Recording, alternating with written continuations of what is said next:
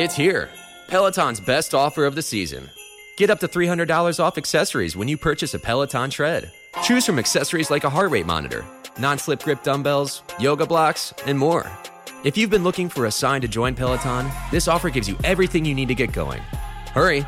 Peloton's best offer of the season is here, but not for long. Visit onepeloton.com to learn more. All access membership separate. Limited time offer cannot be combined with other offers. See additional terms at onepeloton.com. There is only one review of the rings, only one that can bend the fan base to its will, and we do not share power. Welcome everyone to Review the Rings. This is LRM Online, Genreverse Podcast Network's review of, guess what, The Rings of Power, or to give it its full title, The Lord of the Rings, The Rings of Power, which is possibly the most expensive show ever made. Uh, probably is. Um, and, you know, when something is you know, you have to talk about it. Like, is that money well spent? Is it not money well spent? That's what we're going to look at today for you and give you guys our opinion on it please feel free to like and subscribe on YouTube. Um, you know, subscribe on wherever you get your podcasts from. We're on them all, so please, if you're listening on podcast, please feel free to do that as well. Uh, and we will be reviewing this every week of season one. Hopefully, getting into season two as well if it gets green. Well, I think it's already been greenlit, but we'll, you yeah. know, I think we'll probably go there as well, unless we absolutely hate it by the end for some reason. um, but yeah, so subscribe and you'll you'll catch us every week when we give our thoughts on the latest episode. So let's start off with who we are. I am Cam Clark, and your co-host today is Kyle Malone. Hi, Kyle. What's up, man? I'm about to mess with my mic. Sorry, guys. we have a um, third co-host who's uh, do, drinking yeah. coffee right now. If, if if you're watching on YouTube, I I actually brought Manny Gomez in here um, but he's he's stuck in an endless coffee loop. So uh, hopefully yeah. he will be done with that cup ne- next week. Hi, Manny. How how are you doing? Yeah, he does, he's not. He doesn't. He's not very talkative, Manny. Um, if you're on podcast, you don't know what we're talking about. If you're on YouTube, you may see an image of, of Manny drinking a coffee cup. He is supposed to be here. There is going to be faces because we didn't want to kind of, you know. Then next week, Manny just turns up. We haven't haven't said anything, kind of thing. But you know, if yep. he doesn't turn up for the next three weeks, we may have to just change it, you know, or else it'll become yeah. a running theme. I don't know. see how it goes. so um, throw it to you, Manny. We can't quite. Um, can I, I know Manny is definitely a big fan of Tolkien. We're mm. going to talk about a little bit about our backgrounds um, with this genre, with the Tolkien stories specifically, before we get into our thoughts. Then we're going to go into non-spoiler sort of thoughts grading the episode. Um, if if you have not watched it yet and you don't want any spoilers at all, and then we're going to go into the weeds a little bit more about the specifics that we liked and didn't like, and talk a little bit about the story. Um, and maybe towards the end as well, we'll talk a little bit about how this compares to the actual written word of Tolkien, um, where as much as possible we can cover without getting into too much detail anyway as well. Yeah. So that's the kind of plan for this. So I'll start off with I'm quite a Tolkien fan. Right, I've been. I think I first read The Hobbit, or we did it at school when I was about ten years old. When I mm. was twelve, I um, I picked up The Lord of the Rings, read that for the first time. Took me a while. It was pretty tough to get through at twelve years old, and then I picked it up again around fifteen years old. And at that point, I just that extra couple of years difference was was big for me. I kind of really fell in love with it far more at that point, and then I went out and read the Silmarillion, and from there things like Unfinished Tales, you know, all that sort of stuff. And these days, I, am one of those geeks that goes on to like Tolkien fans on Reddit and talks to people about the actual ins and outs of the of the books. There's certainly a lot of people on there that have more knowledge than me. I'll, I'll tell you that absolutely. But um, you know, I, I, like to think I can least keep up with the, the, the discussion with the mm-hmm. super nerds. Uh, Kyle, what's your kind of background on Tolkien, books, um, films, whatever?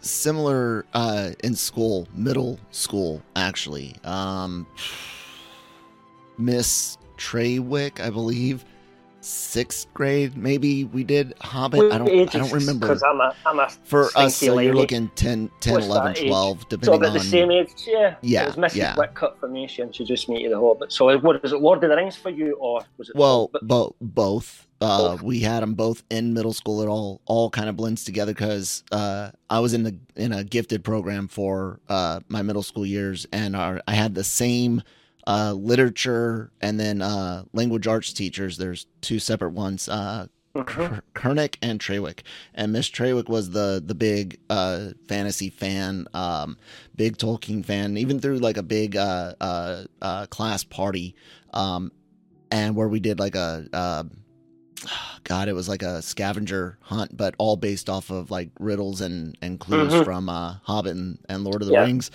Um, so that's that's where I got my first uh, introduction for real. But before then, going back to God, sometime in, in elementary school, the the original uh, cartoon movie. Oh, did you Lord watch that? Rings. Yeah. Yeah. Before you'd read the books. Before I even up. knew what the hell it, it, was. It was just this I mean, I was weird... much later than that. I had read the books a few times before yeah. I ever come across that Ralph Bakshi cartoon, you know? So. yeah, It was just this weird, you know, fantasy Dungeons and, and Dragons looking cartoon that I had seen. I, it didn't dawn on me until much, yeah, much later what, it, what it had uh, been. But, um, I like them. They're good. Uh, the Hobbit was was an easier read. Of course, it's one one book. For those that don't re- realize, the movies it's, are it's kind 90% of a kid's fluff. tale in some ways. Yeah. It was written for. I wouldn't say it's quite a kid's tale, but it was written for these children.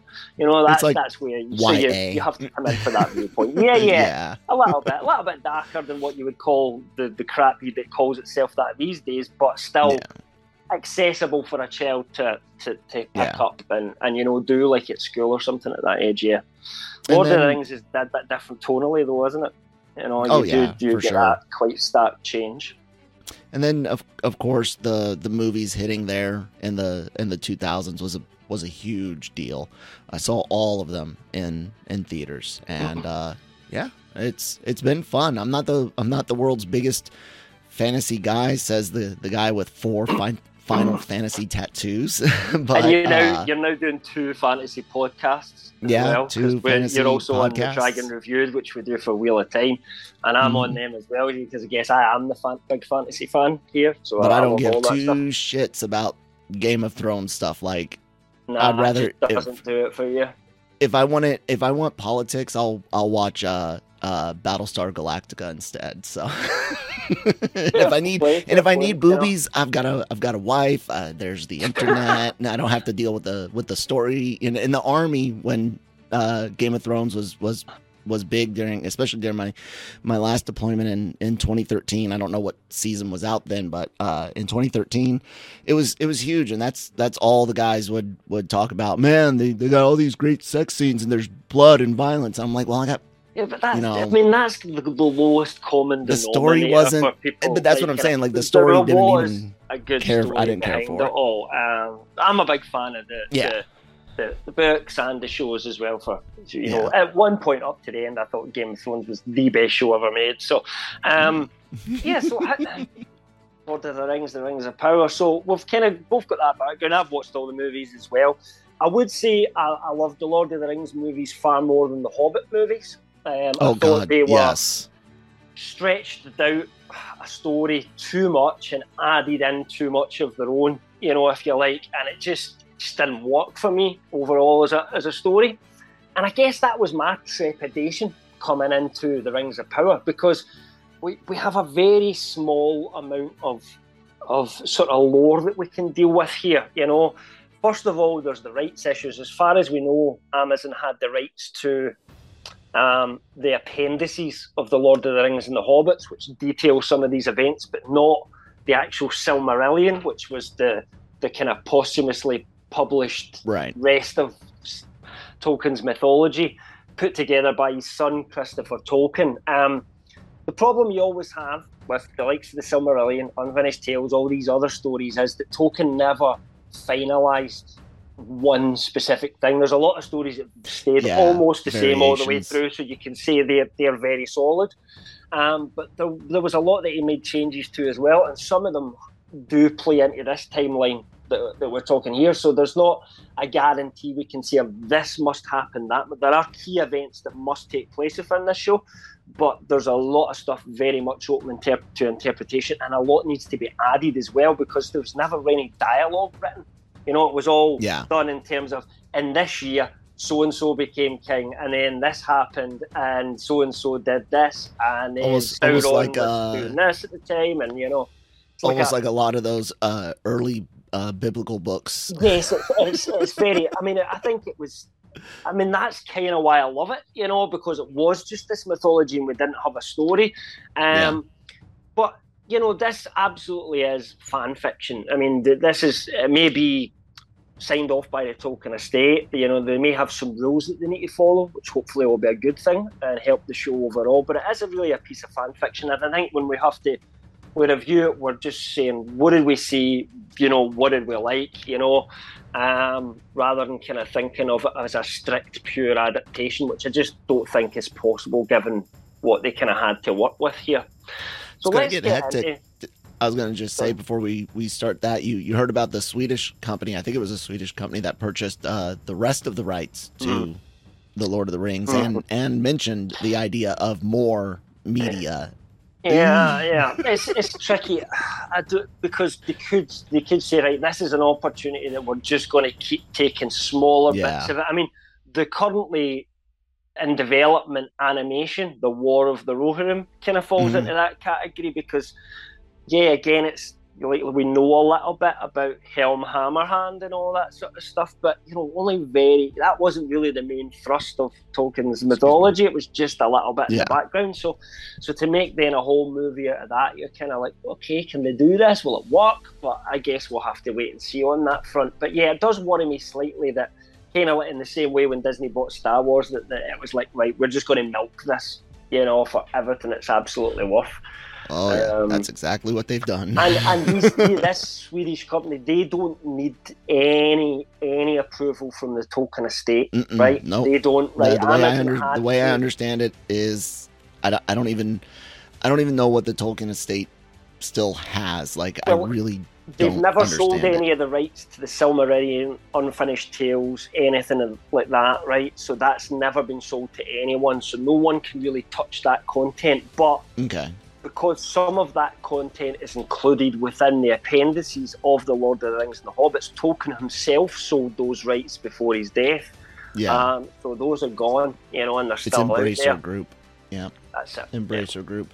Eight properties, including Middle, Middle Earth, uh, Middle Earth uh, enterprises. So, from yeah. what I Anyways. hear, they're also trying to get money at Amazon for this show as well, as if like, yeah, we've got rights to this and you've just made this show. But I, I, mean, I don't know how that works because like Amazon did pay an absolute fortune directly yes. to Tolkien Estate for this, so. Uh, yeah, it says Embracer does not own uh, Lord of the Rings. Um, controls licensing rights to the Lord of the Rings franchise. Uh, does not own Lord of the Rings, those are still managed by Tolkien Estate. It does mean yeah, Embracer holds sway over yeah materials adapted into different mediums such as film, television, board games, uh, theme parks, and uh, of course video games. So yeah. Anyways. So if anyone decides to make a Lord of the Rings theme park, they would they would have to be involved, yes, I guess. You know, it's a be. very strange situation, but here mm-hmm. we are. And you know, at the end of the day, that's something for some lawyers at Amazon to work it. That's not for us to kind of worry about. And if this embracer does produce more things, we'll either call them as they are at the time and say they're absolute crap, or they're, they're very, very good and worthwhile. So anyway, the Rings of Power, opening two episodes, Shadow of the Past and Adrift. Kel, we're going to go into non spoiler at the moment, so just give me your thoughts, what your grade was. I'll jump in after you and say what I thought. Um, well, for for episode one, uh, good overall, strong start. When when um looking at um the pacing, uh, a little choppy in in moments. You you kind of feel like you're staying in some places too long, maybe moving too fast in in others maybe even feeling like, wait, I got to go back and listen again because I, I feel like I may have may have missed something, but not like jarring, just enough to to kind of notice. Eh, it was a little it was a little choppy. Uh, then you get into uh, the dialogue. The overwhelming majority of it solid solid dialogue. Uh, and this is all tech, technical stuff at, at first before we I dig into like the, the story stuff. Uh, set design is is astounding. Uh, there are some some shots in it. I can't really remember if it was first episode or second, but there's some uh, elf sets where the physical sets I don't think go back far enough, so you can definitely tell where the digital assets start. Yeah, yeah, and, I see what you mean. Whereas it's it's physical at the front, and then they're yeah. filling in the rest, which I mean, you can't. Oh, it happens. Accept, you know, yeah, it happens all the time. An entire say. No, but uh, if you go go back and you look at um, uh, the Force Awakens, they go back quite a distance with the like on the uh, on uh, Starkiller Base mm-hmm. uh, in the forest. Um, they have quite a distance. Uh, now they used a lot of depth in in that in that duel, but uh, and you didn't need that much depth here. But that depth of the physical forest means the digital assets blend in uh, better. Here it was a little bit more shallow, not that big of a deal, but and again, I noticed things that others yeah. don't because I'm yeah, just yeah, especially that, when it comes to like CGI guy. and things like that. Yeah, that's one of the things that just kind um, of fluctuates you. And then there there were there were a few other moments where I was like, eh, you know, you guys could have done some more, but they used the the environment. The snow troll was was great. Uh, they used the darkness to really hide Im- any imperfections that there were. That felt like a, a cinematic uh, battle. Um, although it was kind of dumb for all the other elves to just stand there and let Galadriel handle it all by herself. I mean, one dude did let her launch off his uh, sword, but you know, ah, that's intro yeah, intro fight. no, yeah, I um, you mean because I'm I'm going to talk about that but a little yeah. bit as well. Uh, I didn't quite get that either. But the her fight choreography was good. I mm-hmm. I enjoyed it. Um, what else technically? Uh, music. Bear McCreary, for the love of God, God, Star Wars, put that guy on a freaking project. I have been dying for for uh, Bear McCreary to do a uh, a Star Wars movie since Disney said, "Hey," or or project since Disney said they were going to uh, be doing more Star Wars stuff because his his music's great from from Battlestar Galactica to, to Outlander. I don't really care for the series, but it's got got good music uh-huh. to this. I mean, the dude the dude's very very yeah. uh, talented. So um, I love that.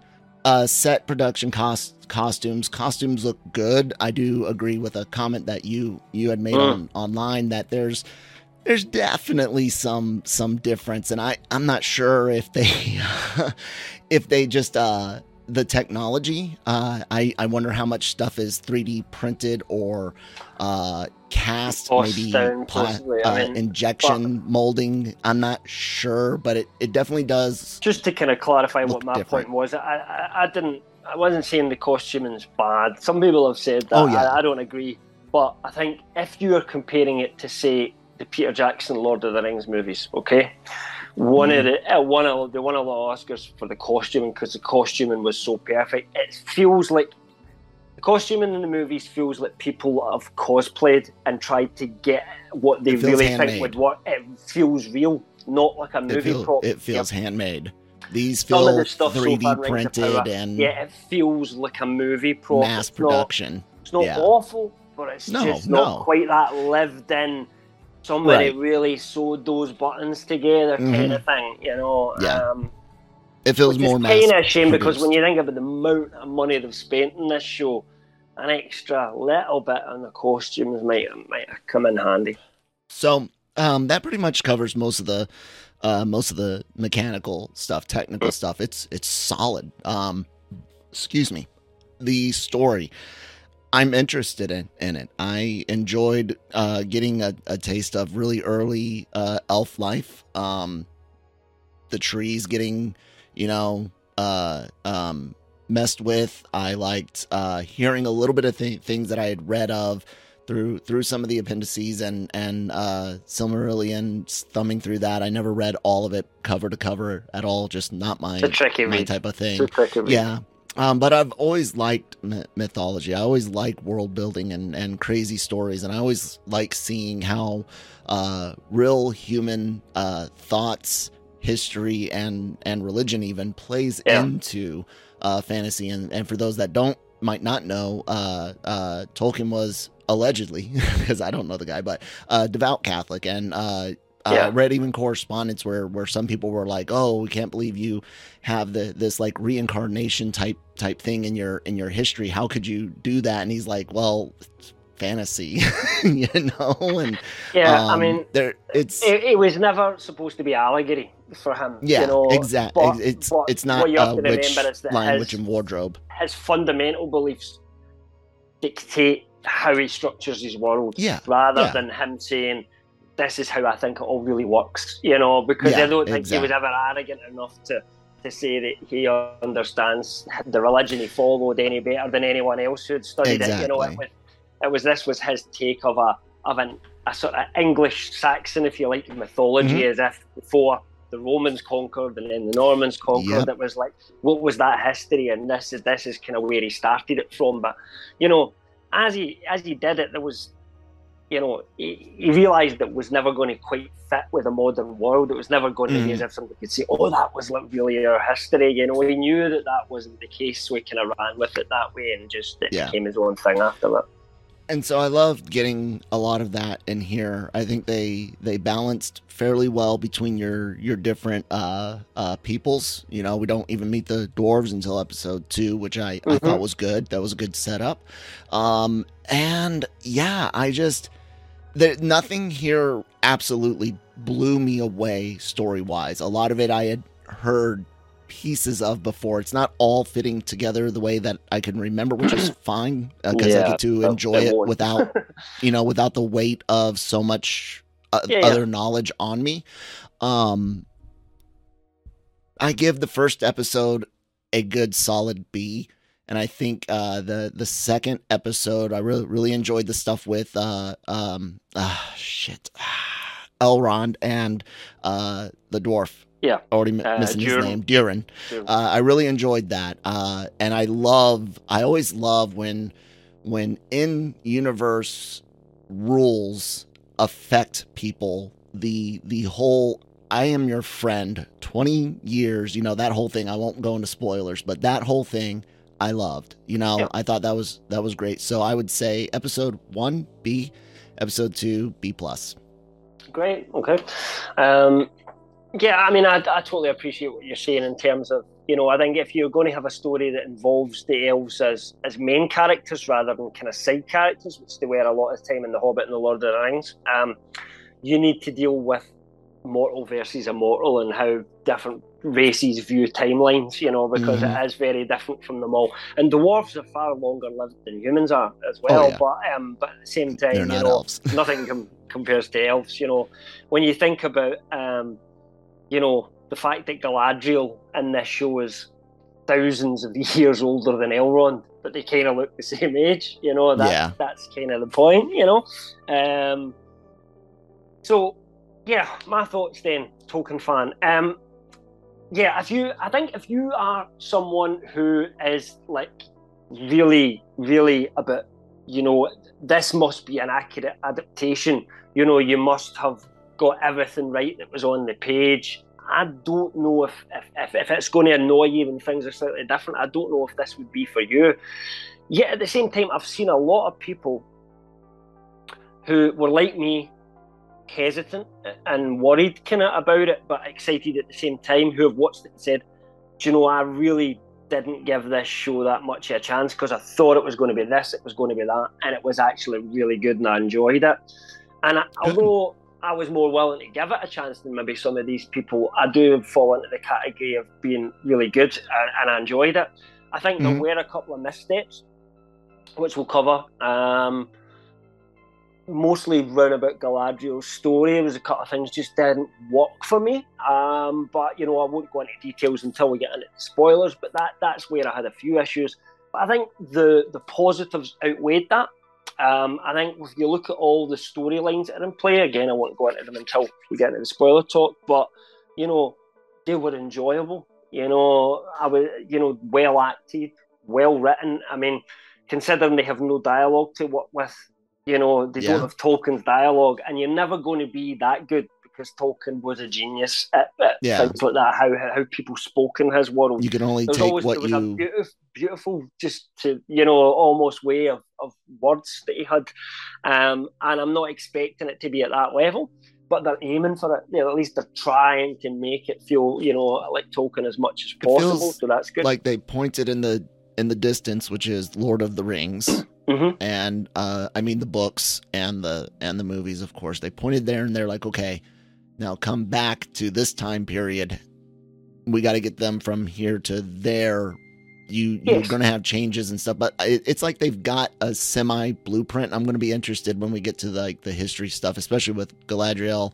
Um, how much does this kind of fit into the path that we know of how she got to where she is in, in mm. Lord of the Rings, but that's for later. Not so much. Anyway, um, Not so, so no, no, I, I see what you mean because I think, I think here's the thing, right? See if you were one of those people that hated the Lord of the Rings movies. Mm-hmm. Um, because they, they didn't have Tom Bombadil in it, or they made the Hobbit. They, they brought in too much comedy, right, to Lord of the Rings, which wasn't really there in the books. They were far more serious in the books you know, the dwarves weren't as Gimli wasn't quite as funny. Uh, Frodo and the hobbits weren't quite as, as, sort of funny in the books.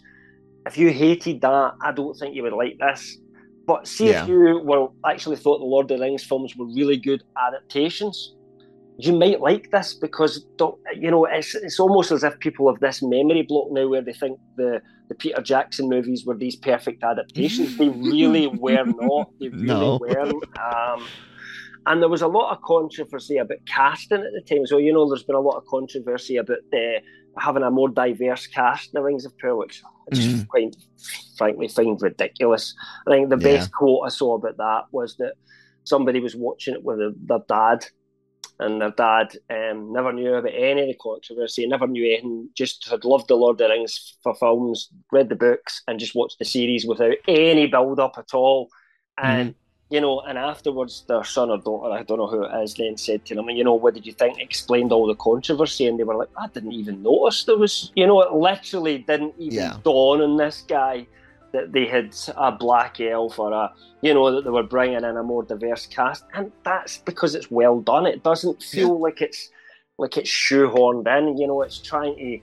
It just is. It's a living, breathing world, and it makes yes. sense in the day that we live in for for it to be like that to me. So yeah, we don't we um, don't have to rely on on steamships to get across the Atlantic. Meaning, people are exposed to a lot more uh, uh, uh, groups, and people are, are migrating a lot lot more. Yeah. You know, that, frankly, if see if Tolkien put more um, more ethnic minorities in positive roles in his books, they might never get published. Because let's face it, there was an agenda back then. You know, and lots of authors have yeah. talked about that in the past. And he was of a different era, a completely different oh, era, yeah. and a completely different society. The one context right matters. Um, and a predominantly like ninety five percent white population that he lived in, you know, whereas probably I come from like the same country. Now. Probably. or um, 98 then. um, I stay in the, the same country Tolkien grew yeah. up, and it's it's a completely different world from that now. So, oh, yeah. um, so I think I think they did a really good job around all of that stuff. Um, and the things that stood out to me the most were that there are some really jaw dropping geek out moments for fans. So you know, I won't get into the specifics, but there are a lot of shots just of things to see that mm. I've imagined in my head so many mm. times because you only have that visual picture. And it's always, you know, when Lord of the Rings came out, it was great to see that on screen. Oh, that's what they think Orthanc looks like, or that's what they think Barad-dûr and Mordor looks like, and you know, you were meshing that, and we're kind of getting that here as well. We're seeing mm things that you've only ever imagined before, and that that's really satisfying. Um, and it is beautiful and it is well recreated. Yeah, so apart mm-hmm. from a few missteps, uh, one of them I would say, which it doesn't get any spoilers, I don't think the elves speak enough Elvish. Yeah. Right? So I know that there's maybe, uh, you know, maybe Amazon think, oh, we don't want people talking in subtitles all the time, you know. But, Americans uh, need to get over over that. Yeah, yeah. I, mean, I, don't know how it is like, in UK, but yeah, we, we have a lot of resistance expect, to. You know, the scenes where Elrond is speaking to dwarfs, of course they're going to use English, right? The, yeah. When Galadriel's talking to humans, humans. she's going to use yes. English, right? That's normal. But when it's just elves together, why would they be using the kind of Westron tongue mm-hmm. um, instead of their own tongues that they've been speaking together in, you know, and all the all their magic's done in, all their or the way they write, you know. So Elrond's like writing a speech for Gil Galad at one point, mm-hmm. um, mm-hmm. and it's like he's writing it in English. That that you know, why would he do that? Why would it not be in Quenya or something like that? You know, much I can't speak any of these languages. I can't even speak any other language other than English. It's real, so never mind speak one of the Elvish languages. But I just feel like maybe that's a note they could take into season two. Trust the audience a bit more, use subtitles and get them speaking a bit more of the Elvish languages, and, and you know, because it's kind of part of the whole romance of it all in this yeah. period. Um, so my grade overall was, I would think I would give I averaged it out across the two as an A minus, and I would say it was probably B plus for episode one because as much as there was some stuff I really loved about that, there were a few things I didn't. Um, mm-hmm. Episode two I thought was a superior episode as well, mm-hmm. and I kind of had it really as a kind of almost an A plus, you know, or an A. So I'll kind of average them both out as an A minus, but really B yeah, plus for episode one, A for episode two is the way I would look at it. That's pretty cool coming from a, a guy that's that's got the the burden of, of knowledge well, on I mean, his on his I shoulders will, with that. That so. doesn't mean that other. I have seen people say they hated it. I have. Mm-hmm. Um, I, have read the reasons why, and some of them I don't quite understand. I think there, there was a lot of preconceived. I'm going to hate this going in from people that they've not been able to get over yet.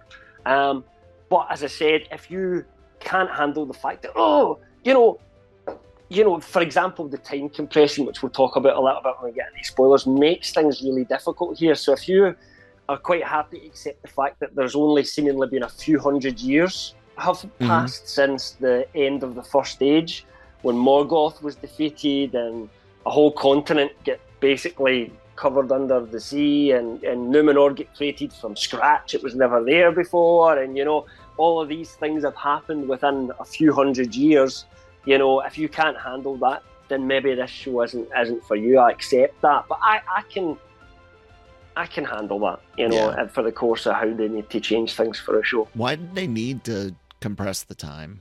Well, listen, right. I mean, so we can go ahead and get into the the spoilers. We can get into grade, right? And, yeah, and stuff like that. Yeah, but I won't. What I won't do, and I'll, I'll just point this out for them to listen, is I won't like spoil. Oh yeah, at the end, this is what's going to happen. Oh yeah, to yeah, Sauron. yeah. This is what's going because I don't want spoilers up to this point.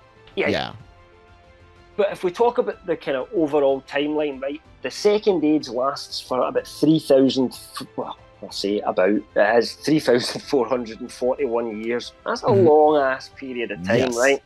The it's almost as long as Senku like, was locked in stone. But anyways, go. I digress. Uh, third age is 3,308, I believe, right? So it's slightly slightly shorter.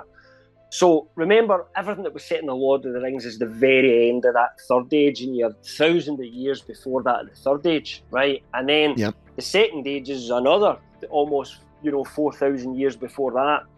So what they're doing here is they're taking almost like right, this is post first age and we're looking for the enemy, trying to root out anybody that's left, so we can go on and live our peaceful right. lives.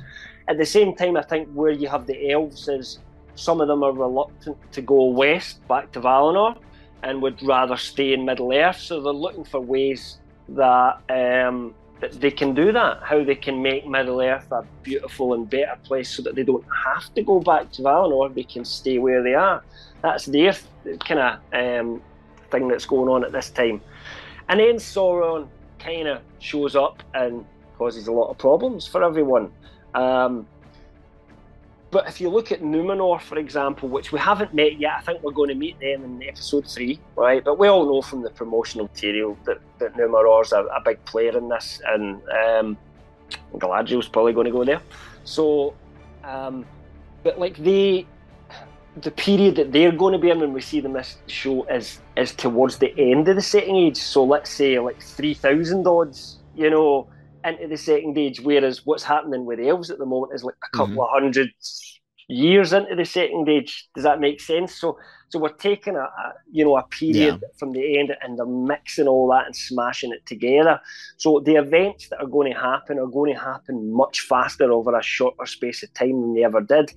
And partly that is because it's kind of told from an elfish point of view, if you like, and really long lived men like the Numenorians, not hobbits and dwarfs and stuff like that. So there would be many, many generations. So somebody like Halbrand that you meet in episode one, you know, if they really followed the timeline, he'd like by episode two, he's been dead for three hundred years. You know what I mean? Jeez. And his, and his skeleton sitting there because you know at that time just doesn't matter the same elvish characters.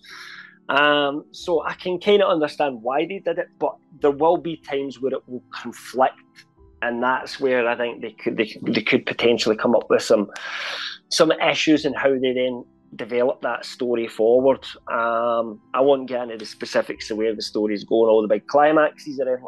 As I said, we'll let people kind of work that out. If you if you know, you know. If you're a book reader, you know all about it anyway, so you don't need me to tell you. And if you've not, either pick up the books and read them. You can Wikipedia if you really want to know, and just mm. you want the, the quick hit. You know, this is what happens in the second age. Um, and for everyone else that kind of just wants to follow the story along, then we'll, we'll try to do that as much as possible. Um, I guess it kind of make, especially if you can get your mind into that. Crap, I forgot to change the the camera over. If you can get your mind into the uh, into the setting that this is from, like you said, an, an elf point of view, and that that maybe maybe ignore some of the the alleged time timeline. Do yeah. do it like people that that try to do uh, young Earth model stuff. yeah, just just ignore stuff. At that, that. Just ignore. Yeah, ignore people that think the Earth's only like six thousand years old, just do yeah. that. Squish things, just chop just it squish, just years squish it together. you know, it doesn't matter. that, that, that's kind of what we're doing in some ways. Um, I'm, one, one of the things I'm going to be really interested to find out because there's nothing that really tells me this. We talked about this a little bit on, on like Discord or Slack or something. Mm-hmm. We kill is are we in a flat Earth at this point? At this because point, yeah. If we go by Tolkien's writings, at this point it was not a globe; it was a flat Earth where the Undying Lands and Middle Earth are connected, and you can mm-hmm. literally sail from one to the other, as we see Galadriel do at, at, at this point. Um, Whereas later on, once it's a globe, like we have in this day and age, that cannot be accessed. You know, you or I could not jump my boat and sail there. It has to be, you know, in other words, I don't know whether they float up into space or something like that, you know, or go into some alternate dimension. Into heaven. Yeah, um, I don't know how it actually works at that point. Like when when Gandalf and that go away at the end of the Lord of the Rings, what happens when they get there? Couldn't tell you. Tolkien never wrote about that. Um, but um, yeah, I'm interested to see whether they're going to keep that or not because I kind of think it would might cause them more problems than it than it helps. If that makes sense, Kel, do you know like uh, how do you actually do a story with a flat Earth, and then you have to think about well, it has to be daylight gonna... and nighttime the same everywhere at the same time. I mean, do they? They they've kind of touched on it, you know, the time b- before the sun, time before sunrise, sunset. I I think just kind of keeping it vague like that yeah. I don't think they'll ever have to. They don't say talk about flat versus round unless it comes up towards the end of the show. Because in the second age is the point where it goes from flat to round. You know? Without so. without spoiling without spoiling, you know, is Why? it really that big of a deal? No, is it really that big of a deal when it goes flat to round? Like, will it? Will, is it something that, that they should have is, to? Mm, I mean, I, I don't necessarily think it is. I, I would guess like the event could happen, but that. the yes, result doesn't the, have to the, still the be that cause it. Yes, they all have to happen, right? but the, really, really important. But that doesn't effect, necessarily have yeah. to, to be how it how it happens at that point. Because realistically, it, how do you make that? How do you take something that's the, yeah. imagine the, the destruction that would cause just on a scale, Ex- you know. Exactly. It doesn't so make any sense. So just... if I were if I were doing the the show, that's how I that's how I would do it. I would just uh I, I would just have it. Well. Here's yeah. the events, the the the effects that aren't earth shattering, re- yeah, reshaping yeah, physically. We'll we'll ignore that as an as an effect. That's that's how I would do it. All right. So ooh, let's get. Should we get into a little bit of some of the specific criticism? Yeah, yeah. Spoilery right, so, uh, criticism. What what what you you mentioned something two, at first with Galadriel. Yeah. So so Galadriel, they've painted. I get what they're doing with Galadriel's character. So they're saying this is not. It's kind of like what we talked about in Obi Wan Kenobi. When you see Obi Wan, he's kind of a broken and defeated man because they want him to have that arc towards the Alec Guinness character, right? You need mm-hmm. to give your main character an arc. So you've got to give Galadriel an arc. So they've made her like vengeance. You know, she's like really unsettled. She's unhappy. You know, she's some almost obsessed with finding Sauron uh, and proving that he hasn't died and is, is still alive at this point and has escaped the wrath of the, the Valar, etc., and is still a threat. because ultimately, and this does follow the books, that Finrod's her brother, who's the one you yeah. see going around it, though they'd never mention his name. Um, I don't know whether that's for legal reasons. Um, but he um, it is kind of Sauron's how he meets his end, if you like, but not in the way that they they kind of talk, really. There's a really famous story from from um, Tolkien's mythology that's changed very little over the years, so it's kind of solid canon, and that's the the Leia Luthien, if you like, the story of Beren and Luthien, who were the first elf and mortal to fall in love, right? You know, and their story, and it's almost like it's the fundamental linchpin for everything that happens in the first age roundabout and afterwards. And and if it wasn't for them and what they did, there's no Elrond and there's no Elros's brother, who's that's where Numenor comes from, or anything mm. like that. Hmm. All this stuff that, that, it doesn't happen if, if that event doesn't happen. And Finrod is very, very much involved in that in that story, um, and it, he meets his end during that kind of story of Beren and Luthien, if you like, and it definitely is at Sauron's hands. Um, however, um, they kind of almost make it seem like Sauron just captured them and branded them with, with a kind of a sign. I don't know what they, what they were going with there in the, in the show, but I get it. Maybe they don't have the rights to kind of tell us any more of that story, if you like, or uh, you know, so they're just kind of vaguely painting it in the background. So I can kind of accept that, but I'm just not sure if I'm on board with Galadriel as the as the warrior type. You know, I'm absolutely mm. the way Tolkien described it at one point. I think was Amazon like in our earlier days, but he did change Galadriel's story a lot, right? So it's very hard to pinpoint like how accurate this is. The truth is, it's really just made up what they're doing with Galadriel at this moment in time because I think Galadriel was kind of almost an invention that Tolkien had when he wrote Lord of the Rings. Most of that mythology was written before Lord of the Rings, yeah. and then after Lord of the Rings came out, he started fitting it all in to how that all worked uh, for the appendices, and then he started rewriting all his notes again, and he kept bringing Galadriel in and changing where she would fit into the story and who she was and all that sort of stuff, and he never quite defined one one thing for that, but he never wrote a lot about her either. It's Certainly not at this period of time. So, like in the second age, she was just there in the background. She was in Lindon, I think, at the time, and she was one of the you know, Gil Galad might have been the king, but she must have been one of the senior people, and she was just there right. doing stuff. We don't know too much about what she got up to in the first age, really. Um, little bits and bobs, uh, but he did describe her once as kind of Amazon-like, if, if you like, and and I'm okay with that because elf warriors, whether they're female or male, are, are, are going to beat most male men yeah. warriors, males the wrong well. When you live that long, you can train to be good at, at so many things, including yeah. killing. yeah, and swords. And we talked about that like troll scene, right? Mm-hmm. And it kind of did annoy me that like there's what six or eight elves there. Yeah, and just it, let the just let her take care of it. the only one that's like giving it the Legolas moves from the movies, kind of thing. Yep. And you know, actually, why not have I think it would have been better to have two or three of them involved. Her leading a team to attack. Because yeah. the other ones get surprised. I mean, I like the way that they're getting slammed into the walls in ways yeah. that kill humans and they're still surviving at the end of it mm. because it takes a lot more to kill an elf than it does a human. Um, so they, they, you know, they can endure far more. Um, so they all survived that. None of them get killed there, which is was cool. But I think they could have took it down together. Would have been slightly better think, than having to save the day. I think it really did, and even even Christine, my wife, said the same thing. I think it really did get really close to that uh, in Endgame A Force level of in your face.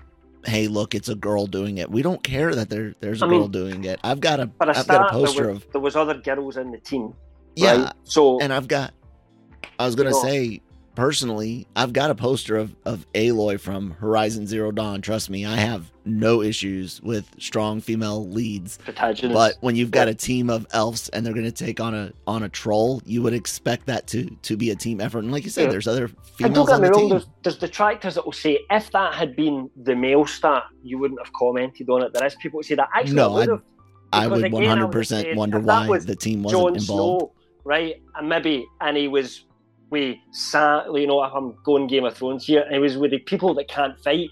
Yeah. Right. then you'd understand why Jon has to step in. Yep. But that's not we're in. We're talking about elf soldiers here who have mm-hmm. been specifically selected and sent with Galadriel as the commander to search out enemies and destroy them. I just think yep. they would have been a bit more switched on. The first yes. couple getting caught by surprise absolutely shows that this troll's dangerous. But after that, Galadriel, I should have thought should have took a more commander role, organised them, you know, swords out, you know, yep.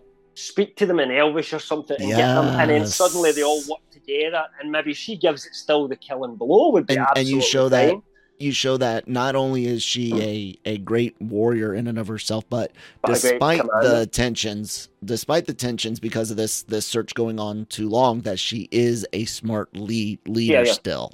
Yeah. And it was just kind of wasted to go, hey, look, bad badass chick. Yeah, dude. We, yeah, I mean, we she's get been it. leading. She's been a prominent figure. We, she's we from a it. very powerful family. You know. Yeah. Um, in terms of her her background, you know. So she's, she, you know, that's why she's in charge. Um, so yeah, she, she's had thousands of years to learn how to lead and been through far worse situations than that in the first age.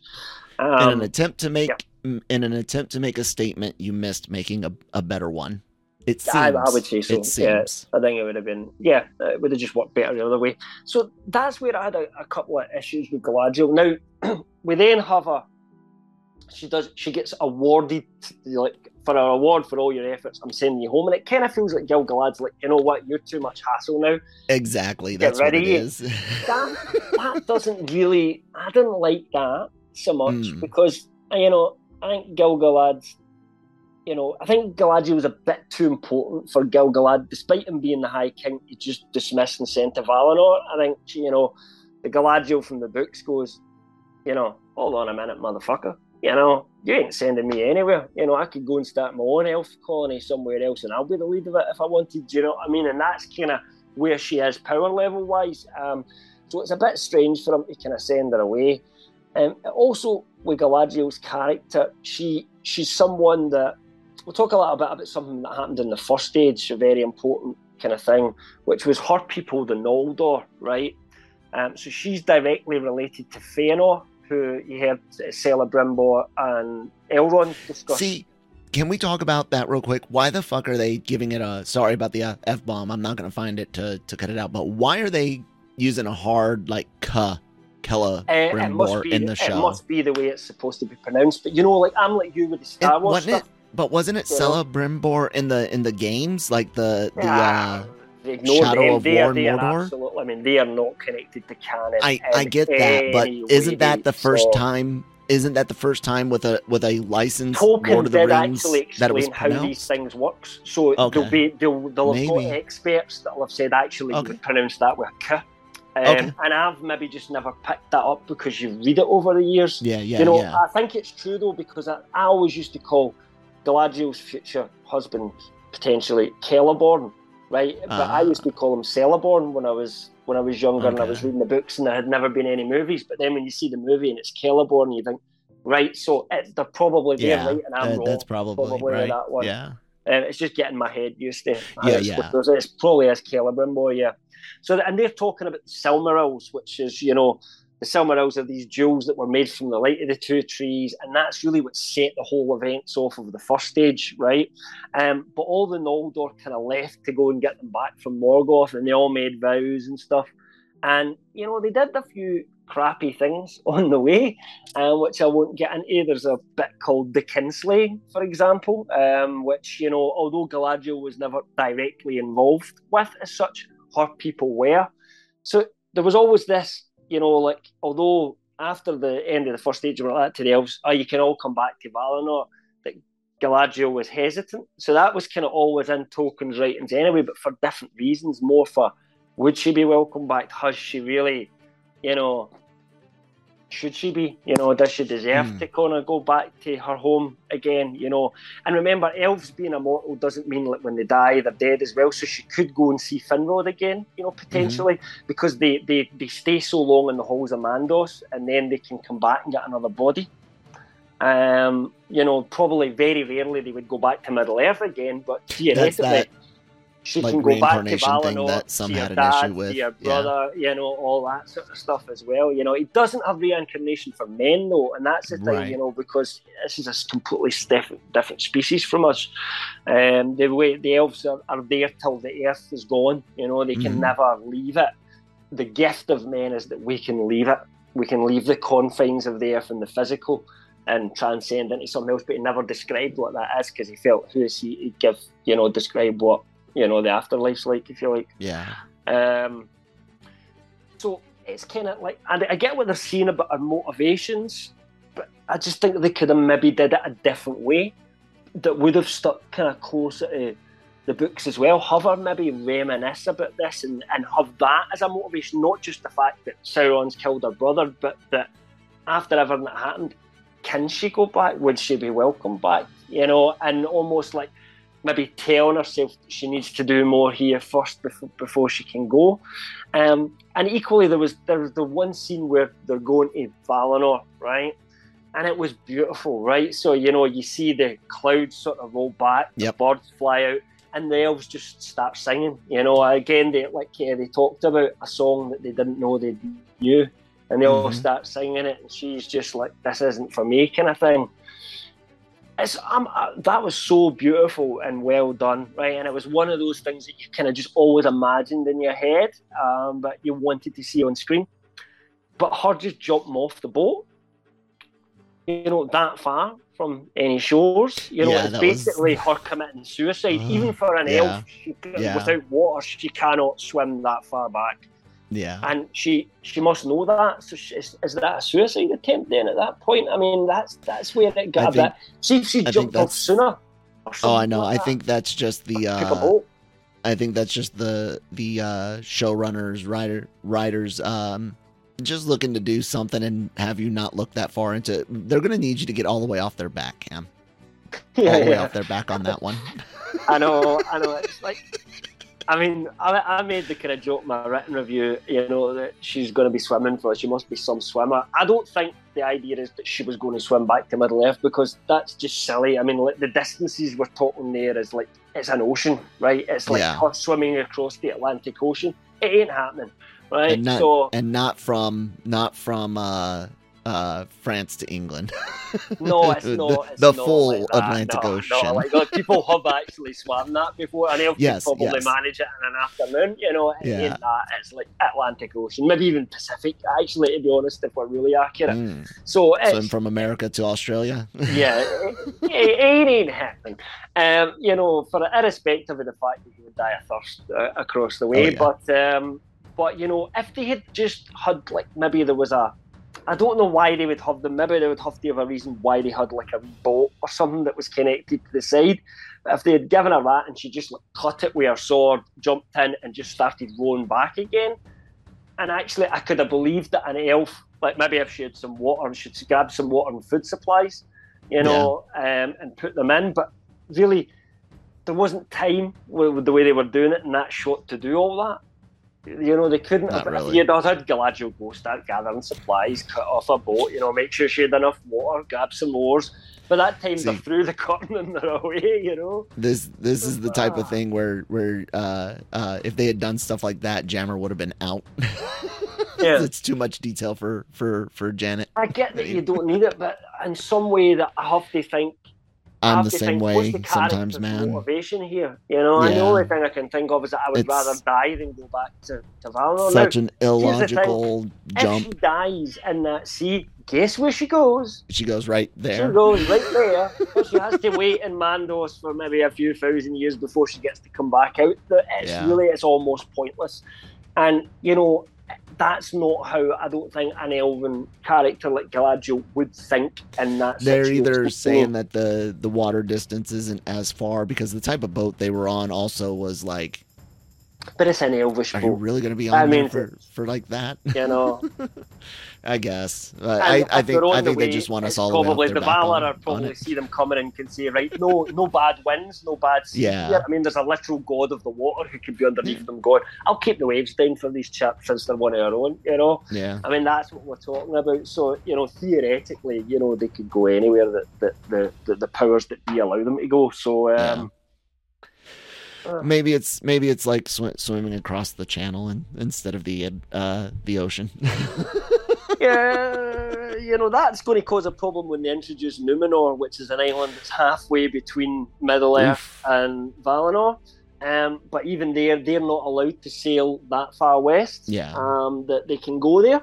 Um, they they've got there's a point to turn back. They have to be able to see their own um, their own the, the tip of their own land, um, and if they go further than that, they're not allowed, kind of thing. So there's a rule. Um, so you know they really are going to have to explain the distances at some point and show us it in those little maps that they have going about. There's another criticism I've got the maps. All right. Mm. So we see them, but they don't. I don't think they almost have them up on screen long enough for us to get a feel of where they're going. Does that make sense to you, Kel? Yeah, um, I mean, it was very confusing, and they're moving and are? they're ang- angled, and yeah, it's. I mean, I know where confusing. they are because I know the map, right? But right. but do you did you have an idea of where they were at all these?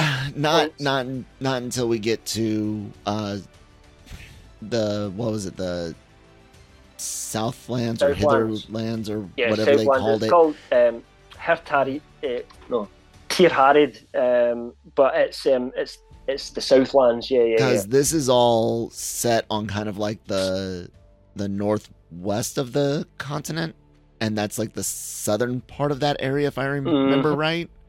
So yeah. there, there was just like some vague, like, yeah, I kind of know point. where we are, from but the scenery not, they showed you in the Southlands. Have you looked at any of the Easter eggs that they're showing you there yet? Oh, I mean, like you get shots of what looks to be like, you know, future Shire and stuff like that, right? No, no, no, because that's um, what it was kind of feeling like with the not hobbits is. Oh, uh, when they're talking like uh, this used to be a crag and stuff like that. See, you can yeah. see, see when, see when, um, see when what's his name, Arondir and his commander are looking out from that yeah. tower. Yeah, there's a there's a singular peak that you can yep. see in the distance. And that, he mentioned how it used to all be uh, used to all be rock, and that's what it kind of returns to later on. So yeah, yeah, yeah I caught so, that. That I think that's one of the reasons their story, the Southland story, is intriguing mm-hmm. me so mm-hmm. much because I kind of know ain't going to go well for those guys down there. Ultimately, no, it, I mean, it already started not going going. I don't know well how long it'll take for that to kick in, but yeah, that is that is not the lands where they're getting much protection from anyone. And I would even go as far as to say, see that tower that they're in, which is their watchtower. Mm-hmm that actually becomes the Tower of Cirith Ungol, which you see in ah. which Sam goes in to fight to try and rescue Frodo right. from in Mordor. Um, and the, yeah. Lord, the third Lord of the I found it looks very similar to that, you know, the shape and all that. I found that whole uh, that whole storyline, um, and you'll have to forgive me for for names.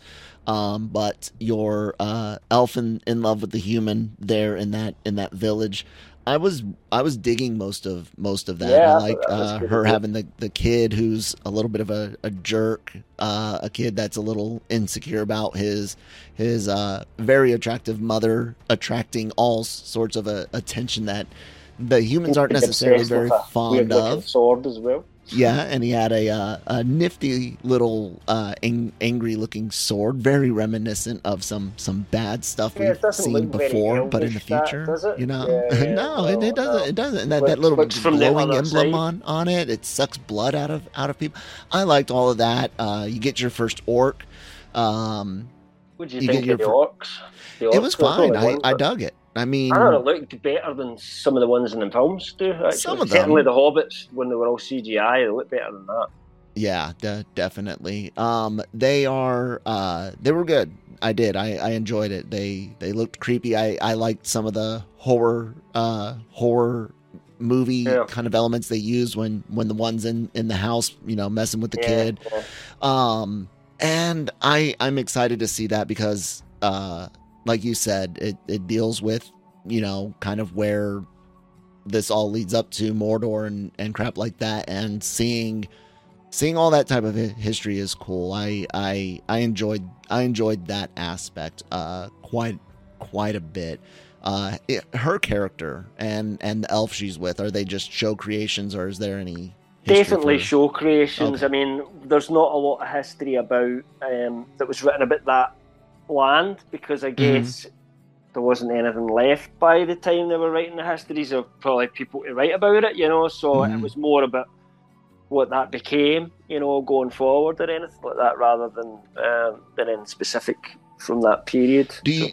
I mean, we know we know what Celebrimbor creates. We know mm-hmm. what Sauron is is doing, and and after.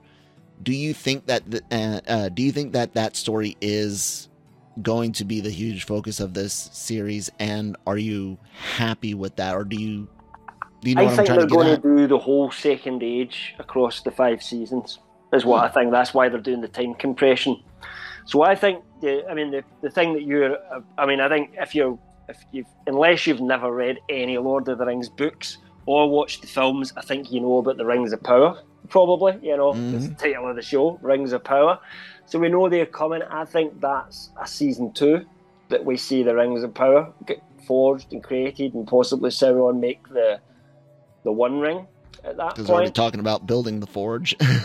yeah, yeah. I mean, that's where that's where their story. That's where uh, Celebrimbor's story is absolutely head. He's talking about how you know it takes sacrifice, true creation. He wants to do something that almost matches kind of like Fëanor, and you know it also matches where Gil-galad's head at is at and kind of like maintaining and making Middle Earth as best as can. And the rings are, are with the three that, are, that end up getting created for the elves are designed with that purpose in mind to keep things from fading and, and keep that beautiful kind of almost agelessness in Middle Earth rather than have all the elves have to go back to Valinor again. That's the kind of whole point of them. And then so Sauron does his thing in the background. But, um, you know, but then in Tolkien's Second Age, you know, it's not as if Sauron gets the ring and then they have a big fight and that's the end of it. There are thousands of years of Sauron having the ring because, unlike in The Lord of the Rings, he, where he had this huge military advantage, he doesn't have a huge military advantage at this point in the 2nd mm-hmm. Age. You know, but look, there's two giant cities full of elves for a start, two completely different cities we saw. We saw Lindon and we saw what's the other one? Eregion. Eregion. yeah. Eregion, where um, Celebrimbor's from. Um, yep.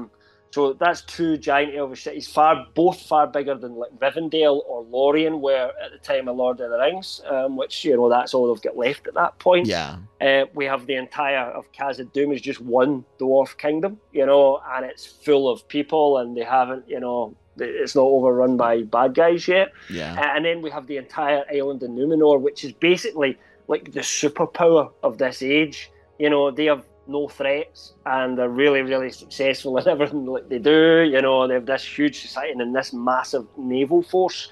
Um, to the point where, you know, if we go by the books, I don't want to I don't want to spoil anything, but yeah, even Sauron with the ring on his finger is like, I don't think I can win this fight at some point against all these guys. That's that's what we're talking about, you know. And I yeah. think they do need to, because part of the skill of what Sauron does then is how he deals with that situation and still tries to come out on top, if you like, you know. So, and I think we're going Playing to see all against each other and show. stuff. Yeah, we're going to find out why, you know, Numenor isn't really there anymore come the movies and why all those people became the Gondor people, you know, where, why all that happened, you know, and they ended up in the last. So I think the last thing we'll like see, like season five, will be the last alliance of men and elves, like which is the prologue of Lord of the Rings. I think that's how they'll tie it all up. They'll have this big battle against Sauron and Mordor, and you know, the ring will be cut from Sauron's hand. All stuff that I'm not talking about. I'm not considering spoilers because again, yeah, you, have you, never watched the films. You've not you know, if you're coming at this brand new, yeah. why why even listen to a podcast? Go, don't start with the Rings of Power. Start you somewhere else. yeah, Lord, you know? Lord of the Rings yeah. movies. Good, good entry point. Um, let's talk about uh, let's talk about the other big ca- character. Let's let's talk Elrond, man. How how mm. you feeling about good old El- Elrond really, right now? Because really I like him. I like him. Yeah. Um, I know it's interesting. We should point out that remember this was supposed to be Will Poulter, who is now um, Adam Warlock, and he mm-hmm. left this role for the Adam Warlock role. And Robert Aramayo, who played young Ned Stark in Game of Thrones, came in to play Elrond. I don't know what Will Poulter would have been like, so I'm not going to comment on that really. But I mm-hmm. really like Robert Aramayo and as Elrond. Yeah. It really comes across well to me, considering you know it's a hard thing to, to live up to Hugo Weaving, if you like. But Hugo Weaving's yes. a much older and wiser version of this character. But yeah, no, I really yes. like Elrond. Yeah. I found it. Uh, I found him a, a decent actor. Um, and the roles being shown real well. My favorite stuff, like I said, deals with him and and Durin. Mm. Uh, I love that. I love that moment. You know, come on, Caleb Brim, Brimbor, let's go ask a favor from my from my friend.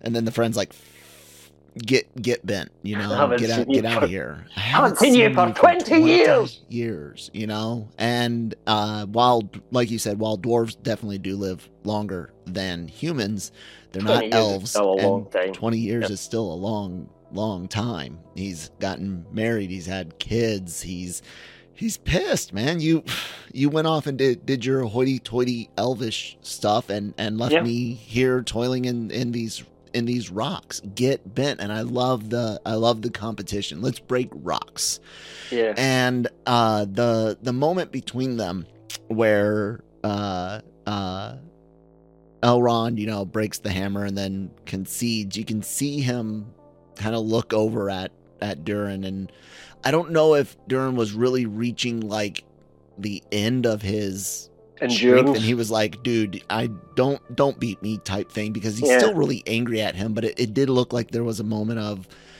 okay, we can end this. We I can mean, end, end, this. If we go by the law, I mean, mm-hmm. it would be a really long competition because the thing yes. about dwarfs is elves are. I mean, a man would have just no chance in that competition, oh, right? It's just it's not even a. But dwarfs are really, really hardy. You know, it's yes that's what the, that endurance is one of their defining traits. But could they do it as long as an elf who kind of could probably eat a tiny bit of lemon bread and go right? I'm fully charged for another hundred years. Let's go, chop, chop, chop, chop. You know? Exactly, exactly. Um, actually, and thought, I, you know, we got advertised that they were doing that. I thought they were going to do it so that they had to keep breaking the stone smaller and as it got smaller, and smaller, Elrond would have got better because his preciseness as a as yeah. an elf would have took over. But I get what the you know it worked. It worked. Um, it was a it was a great scene, and and talk about yeah. how great uh. Yeah, Khazad looks great, doesn't it? It looks so good. Uh, yeah, it looked. If you want to do it, pull so it. good. Khazad-dûm. I I'm not gonna with my speech issues as as well, but yeah, we can do that. there you go. Um, it, it looked great and and again shadows do help uh hide you know composites and mm. and cgi but it, it did. It looked really good good. And whenever they're in a physical set Durin's home like i was i was impressed on how much uh uh physical stuff felt. The the the dwarven lands looked a lot better than some of the uh uh elvish lands. And that's only because mm-hmm. the elvish lands are also a lot brighter and um, yeah yeah i get that. Yeah and and have a lot more uh, light sources to to play with and and the depth of field when you're you know well, ground level like out, they outside. The, like moving the light around with mirrors and there's internal yeah. waterfalls and all that and yep. lifts you know because yep. the dwarfs were miners you know it's, yep. it's a really it feels like a technologically a, advanced civilization as a, you know? as a as a former, well, I'll always be an army engineer, but but as an engineer, I can definitely appreciate uh, the the dwarven peoples. I, I I really did. I dig it. Uh, Elrond is is uh, at the risk of someone yelling "you sexist pig." I I'm more interested in his story at this point than uh, Galadriel's. Not that I'm not mm-hmm. interested in hers but he's about he's about to get into things dealing with politics and yeah, side yeah. deals and backdoor shit and and just I think his that, goal is he needs to learn to be a leader. You exactly, know, and point, he's about to know, go through. his heritage is pretty strong, and yep, he's about to go through through all of that, and uh, this is this is one of those things where you're you're hoping that we get a really good balance of the action and then the uh, world building and and uh, politics, if you will, the the society, right? Yeah. The, the goings on. I'm more interested in general, so long as I get good action, I'm more interested in this side of things. So it's not a knock against uh, Galadriel in this case, and I, I just hope that when they use her as the balance for all the action stuff, that it is a is a good balance. Because if it's if it's too much of one or the other, it's gonna kind of yeah, it's all about balance. I mean, one, one of the things yeah. I loved about these two episodes is there's not a lot of action. You know, uh, there's it's, yeah. it's used sparingly, and it should be. You know, there shouldn't be have to be something that exciting happen necessarily every episode. Ultimately, this is a bit a character journey. It's a it's a drama about people changing. Some of them not humans, okay, but and that changes how they look at things. But but you know we're going to get into human characters and well and, and, and how things you know how they deal with the situations that are going on. That's that's what attracts us to it rather than just battle scenes and orcs and stuff like that. But yeah. you know we're going to get them too. So it's a I agree with you. It's finding the balance. Yeah. Yep. Um, have you heard about the the controversy with Elrond? No, I don't think I have. Amazingly, right? On, Hit me with it. On online discussions about whether or not he is gay or that he he is, even though it's not. Yeah, the character. Uh, it's a uh, apparently the the the tension between him and certain male other characters. Like I could see some of it p- potentially. I, guess Cele, uh, I mean, Cele, Celebrimbor. No, Cele, I think it's Celebrimbor and um. I think it's and the Elvish King, thing. the the, king, thing. the the the um, head, the head elf at at what that we sent, have to what's remember is that in the Lord of the Rings, Aragorn marries Elrond's daughter, Arwen. So at some point he's going to get married and have his own kids. You know, I think. Like I no, said, it's no. it's the controversy. Uh, even even Grace I- I Randolph think came that's- out and was like, "Hey, he's he's definitely." I get. I don't know if they're saying uh, what what does some people say coded, but like you said, he maybe he's supposed to be bisexual. Maybe No, people aren't connecting the dots here. I I don't know, but there is controversy over him, and I I was mean, just wondering if they, you felt could they make him bisexual and then later on he still gets with the female character that he Yeah. has to to, Sure, to continue they the could. story on the way it goes? I, I mean, I guess they could do that, but I don't really feel like it's. I think it would be putting it in there to put it in there. yeah. That's that's the that's the thing that I think you could you could show that's the conversation. you could show if you want to show it'll be you know QT characters. I would have thought that There's you know already characters, humans or there are characters you can that because create for that. we, we have no evidence that that's even something that happens within elves. Well, I was even going to ask: is is sex even that big of a thing for Mm, for elves? It's That not that. It's not. It's not like us, right? You know, mortals Yeah. are, are fast. Everything happens fast, so we Yeah. breed much faster than elves. Yeah. If you imagine these elves live for thousands, thousands of years. they don't they don't need two kids every few. They don't need Right. you know more and than one kids, kid every you two know, or three centuries. As old as them almost. You know, and they're all, and they all just they're like us running about at this Yeah. age, you know, forever. And then their grandkids all end up adults and great grandkids and so on and so forth. The way it Tolkien described Elvish lovemaking, not to get any into it, was that it's there's certain periods of their life where they would do that. You know, there's certain Mhm. periods of life where they would be more likely to marry, to Mhm. think about having children, but that isn't as primal a driver Yeah. for them as it Romance is for mortals. love is yeah So, not like, the for example. Galadriel spends and Elrond they spend hundreds of years sometimes potentially away from their wives or partners, and that's Mm-hmm. kind of okay because you're just going to see them further down the road again. You know, you're not. It's not like mortals where we're kind of living our whole lives together in that way. They are very, very different.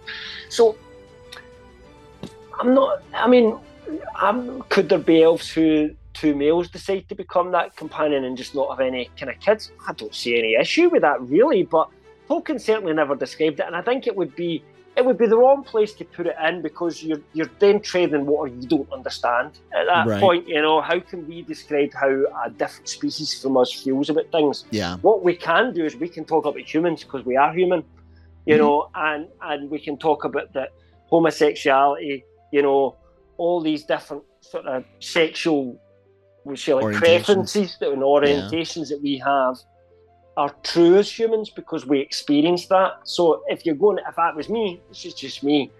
If I want to bring it in, I bring it in in human characters because I can understand it in human characters and I can explain how that works with human characters.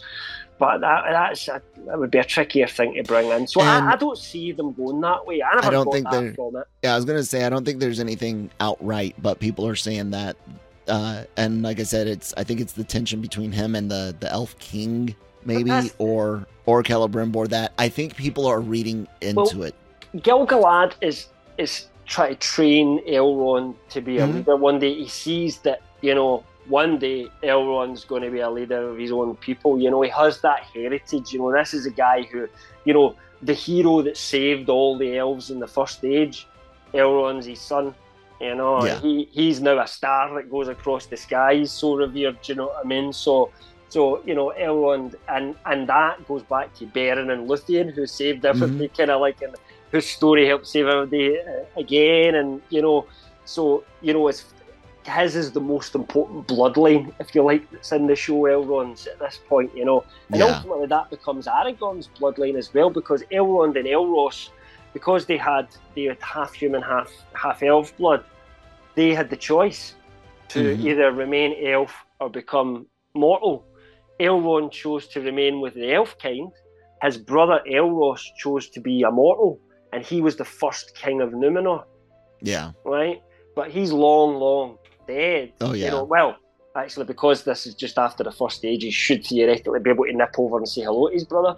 Um, but you know, the way they're playing it is this is later Numenor yeah. at this point. Um, again, this is a time compression thing. How they're going to make this work? This is where it causes problems. But Elros is is, is long gone, you know, yeah. and it's his descendants now that are the people that we're seeing in, in Numenor. But they're still Elrond's blood, if you like, you know. And I just you know, whatever they they do, they do. Um, if if they try to make it ambiguous, which is funny because the the Saturday Night Live uh, or was it Mad TV's ambiguously gay duo, but if they make it amb- ambiguous about him, then then they're gonna piss off uh, a lot of people in in the uh, LGBT community community with uh, uh what do they call it? Uh, queer baiting, I think is the term. Sorry if I'm using the um, wrong but, one. See, I, but I don't think you know you could have a, you could have so much. I think people are reading too much into I think, it. I think that's what it is. I mean, I I, I do. This is this is Celebrimbor, right? This is a descendant of Fëanor, and currently Celebrimbor is the greatest elven smith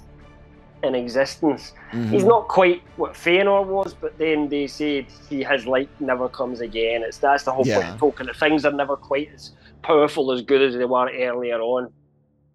Right, so there'll never be someone like Fëanor again. Even Gandalf and, and Lord of the Rings talks about, you know, oh, to, to be able to see Fëanor work when he created these masterpieces would yeah. be, you know, to see that again would be such a treat. You know, so this is that's who Celebrimbor is. And I just think Elrond's looking at him in a, a revered sort of way, you know, yeah. rather than a, a that. So I just don't see it. Yeah, I don't see it happening. Yeah, like I said, it's it's it's not it's not me. I, I saw it. You know, I watched it. I elves said, are yeah. far more feminine as well. Like you know, exactly. Not, that's that's as, what I was. They're not as like macho testosterone going. They don't need them. to, elves, to be. So. so they are they are far more the men are far more feminine yeah. treated than than if than men are. Yeah. You know. Um, so I just wanted yeah. to see if what you thought on it. So you know, uh, I don't think. Could, yeah, could cry on each other's shoulder, you know, and yep. then and it would be just normal, and they would weep together yeah. for the for the loss of a loved one. That's the way Tolkien wrote them, you know. Elves come off uh, angelic, if you will, in a way. A lot yeah. of their imagery and and uh, angelic figures, especially in uh, uh, Judeo-Christian uh, Judeo-Christian artwork, and mm-hmm. Uh, you you often see very, like you said, effeminate or or androgynous kind of looks for that. So yeah. it to me, people okay. will read into whatever they want, but like like Cam had said, and like the the books and movies have shown, he at least does make with a with a female elf. So hundred percent. Yeah, they, yeah. They, they, they won't. I know that they're not allowed to like change something, so like say that oh that's not like El- they can't kill off Elrond, for example, yeah. right? They can't do that, which means he has to follow the, the story that he followed in the books in some sort of sense. Um, let's go talking about angels. Let's talk about angelic characters. Meteor Man is that what Meteor we're Man? Let's talk Meteor Man and the not the not hobbitses. yeah. So we've got obviously the Harfoots, which are early sort of proto hobbits. You might hate that if you're a Tolkien purist, but Tolkien did say that as far as he was concerned, the hobbits must have existed in the Second Age. He just said there was nothing written about them, and he didn't know what they were like or where they came from. You know, he, he, they weren't included in any of the tales. So the first time he wrote about them was really the Stoors, which is Smeagol, you know, mm-hmm. Gollum. and and then that was long before they made the Shire or anything like that. So that, you know, I get what the show is doing. They're taking that. I believe there would have been hobbits in existence, and if they've kind of done the smart thing is that people don't see them because they're sneaky and they hide and they stay away from the big folk. You know, so it makes sense. But And it does bring in the foot whole or Harfoot. Harfoots. Okay. Right. So that's what they call themselves ultimately. I mean, it's just a name. Like we call Yeah, ourselves, yeah. you call yourself American, I would call myself British, maybe or Scottish. You know, that's kind of half the hobbit, you know, if you like. Yeah. Um, really, rather than anything else. But um, yeah, so they, they come across this guy who, just as Galadriel was about to go through to Valinor, that's when this meteor seems to arrive. Um, which could be a red herring. I don't know. Very unsure about this at the moment. And this this guy comes out. He can't really talk much. He seems to be talking in Quenya, like um, it's Elvish language he's using, and the Harfoots are talking, you know, common tongue. So you know he can't understand what they're saying. Seems to be very confused and you know very wary and all that sort of stuff. And of course, the, the big debate online is who is this character and who it's going to be. And I've seen people really get upset and get into some big arguments about this It's already. Gandalf. No, it's Sauron. Yeah, yeah. No, So- it's The arguments about- brown I've seen people wizard. like, I am telling you, hundred percent, this is Gandalf. It cannot be anybody else. And I'm like, that's not true. Actually, there's really, there's really lots of people this could be actually, and and there, there's a few different options. Let's say, and then I've seen people say that ultimately this is Sauron. This is this is actually Sauron that we're looking at here, and he doesn't remember he's Sauron or anything like that. That makes sense. I'm not sure it does at this point. I don't What really is- think it's that one. what do you think? What is what's your thoughts on Meteor Man so far?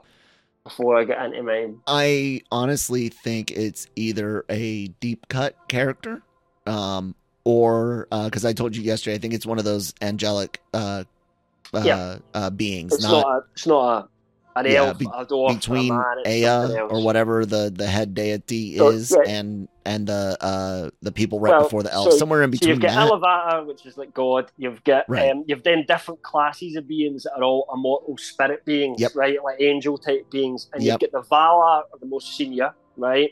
Yep. And then there's the kind of your next is Maia, right? So I'm not sure if he's Gandalf, um, Valar or the one below that, but I think he's in that. well. He's, yeah, he he's in that He's top- not Valar. He's because they, Yeah. they wouldn't do what He's in that is. top. Yeah, because that's, thing, that's though. like He's- Morgoth was a Valar. Right, Okay, at so point. so He then that like that next one below Sauron's then. the yeah. next level down Yeah. from that. So yeah. I think Me- Meteor Man is there, and he, and he's either a deep cut. I don't know if there's someone, a particular one out that there you can be, think of that it, that I'll might be, tell you about in a minute. or he's a or he's a show creation to uh, be exposition or set something in in motion. I don't I don't necessarily think he is a big a big uh, player that we already know. What do you, No. what do you think? I think it's one of the blue wizards. That's what I think they're going with this. That it's one of the blue wizards. See, there were five wizards that came to Middle Earth in Tolkien's mythology, right? Now, three of them everybody knows really well because they're in the Lord of the Rings, the Hobbits movies. Saruman. Saruman, Gandalf, Sauron. Radagast, the guy that runs about the rabbits and the Yeah. Hobbit, right? The brown guy, yeah. Yeah, right. But there was two other ones. Um, now, I don't know what their names would be later on, but it was Pallando and Alan. ah, I can't remember. Pallando was definitely one of them. I can't remember the other guy's name, right? Okay. And he, one said was asked to go by the Valar, Excuse me. and he said, "I'll only go if my mate comes with me as well." So they kind of went as a pair, if you like. hmm Um, but Tolkien had two different versions of what happened to them. In his earliest version, Tolkien had that they came at the same time as Gandalf, Saruman, and Radagast, but they went east. And we didn't hear much about what they did because what they did was over in the east. And Tolkien played with two possibilities that either they stayed good and true to their mission and they helped suppress Sauron in the east, or that they failed in their mission and maybe created cults and actually, you know, didn't do a good job. The most recent revision that he made before his death, though, though was that he decided to, or he toyed with the idea of having those two come earlier in the second age, which is where we are at the moment. Yeah. All right. That that seems like I said. I figured it and would be a deep a deep cut. That's yeah. what I think it is. And people are saying, "Oh, it must be Gandalf because look at the stuff that he's doing, like talking to the, you know." And I'm to like, bugs, the fire, but if it's, a, if it's an Istari, then wouldn't you expect an Istari to behave just like you saw Gandalf behave because yes. he was one as well? They basically yes. have the same powers. They would behave in the same way. That would be like seeing an old an old uh grayed out Jedi uh, using uh, Jedi mind trick and be like, it's got to be Obi Wan Kenobi because he's exactly. the only one I've seen do do exactly. that. But what about all the other Jedi? No, yeah, no, yeah. nope, only that one. That. However, it is possible that it could be Gandalf as well. They yeah. might go for that. But here's the thing: like, see if they were doing it to have the recognizable name of we've got Gandalf in the show, mm-hmm. they can't call him Gandalf. No. Gandalf What's he known of before? name much much later. So his yeah. original name was Olórin right? That's his real name. But the elves called him Mithrandir. Um, and it was only the like it was like the hobbits that called him, and like in some of the other, you know, if you if you look back at Lord of the Rings, most of the other people call him Mithrandir.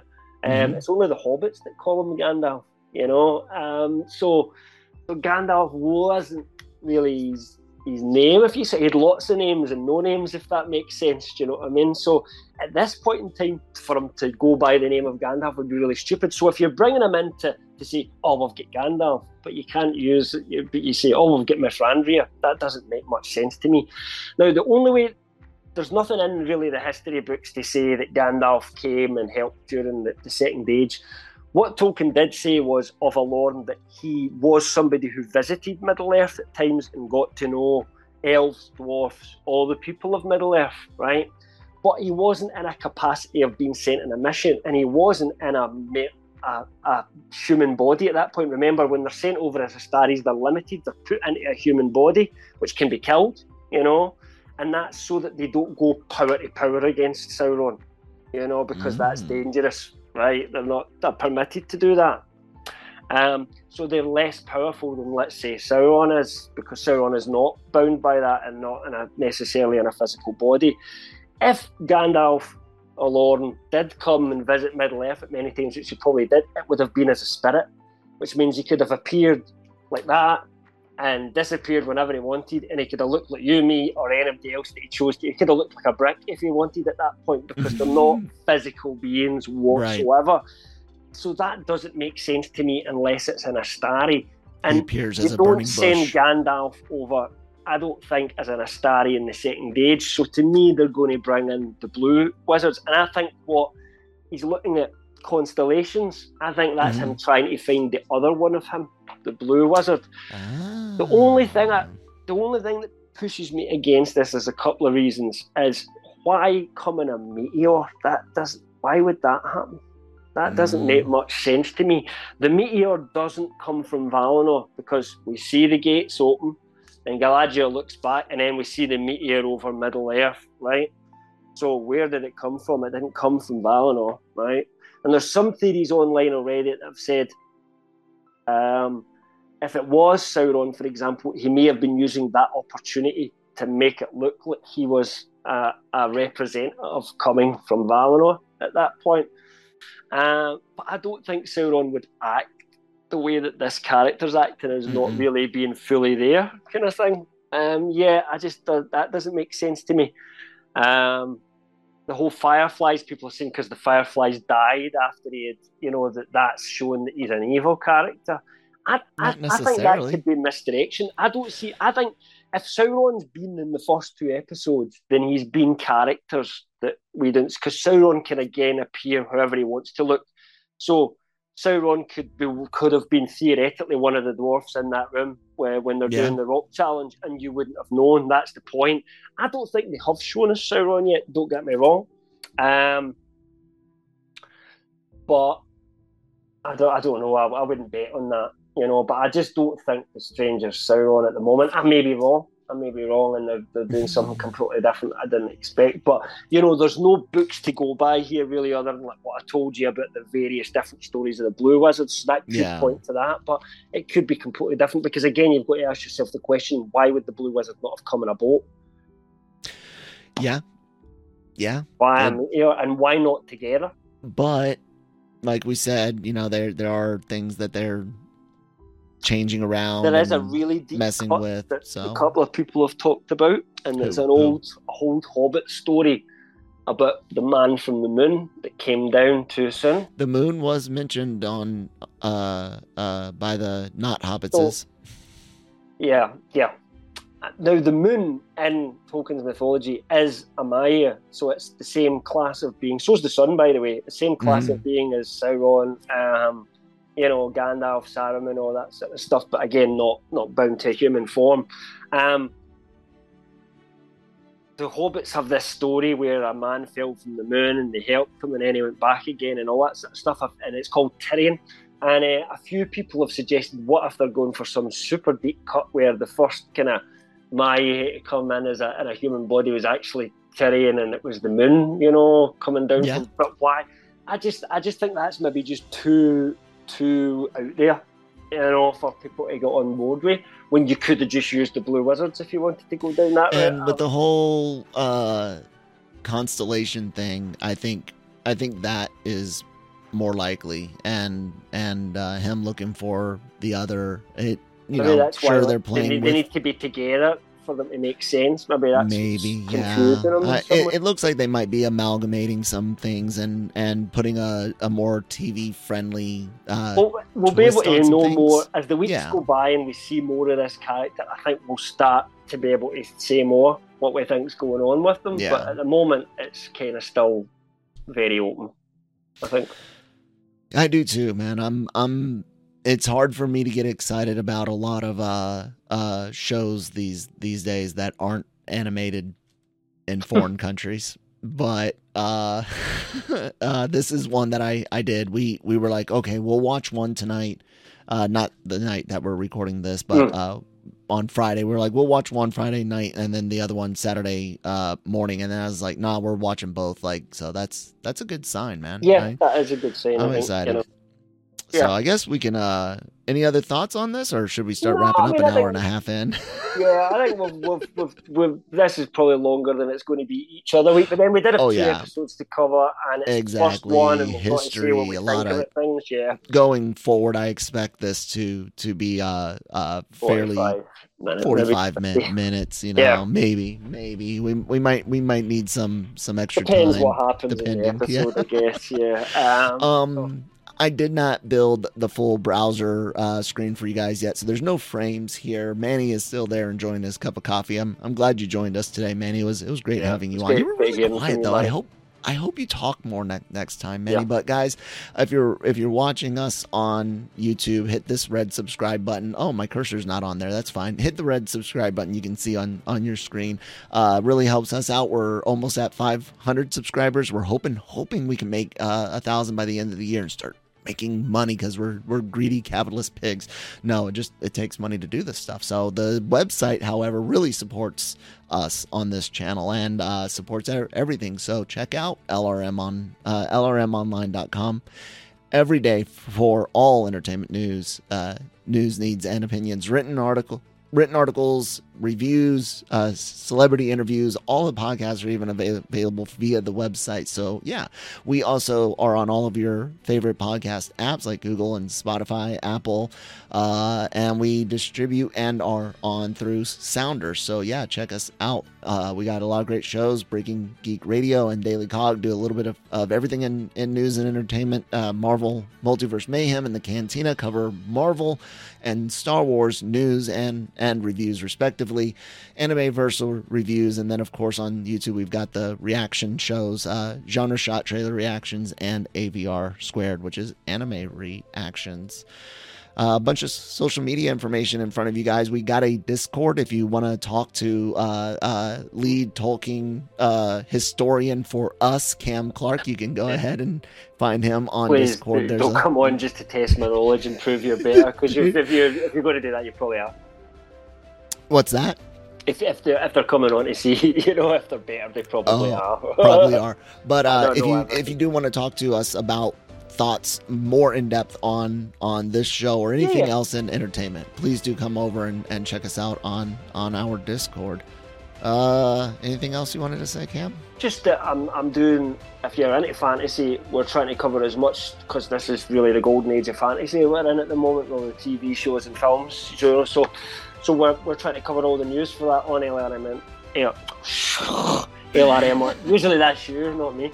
LRMonline.com. Um, and I've got written reviews up for House of the Dragons premiere, for, for Lord of the Rings. So if you prefer written reviews, I'm covering all these shows as well, and we will be covering Wheel of Time when it comes back for season two again. And you can go and find if you're interested in what Kyle, myself, and Kyle's wife Christine thought of uh, season one of the Wheel of Time. Please go back and look at those uh, YouTube videos or podcasts as well. It's called The Dragon Reviewed.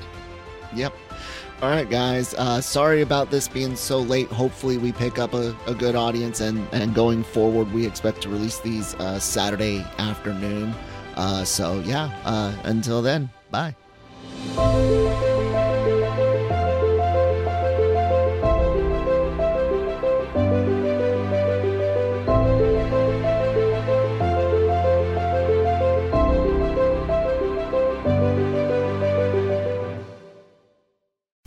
Redeemed a $50,000 cash prize playing Chumba Casino online. I was only playing for fun, so winning was a dream come true. Chumba Casino is America's favorite free online social casino. You too could have the chance to win life changing cash prizes. Absolutely anybody could be like Mary. Be like Mary. Log on to ChumbaCasino.com and play for free now. No purchase necessary. Void where prohibited by law. 18 plus terms and conditions apply. See website for details. The voice in the preceding commercial was not the actual voice of the winner.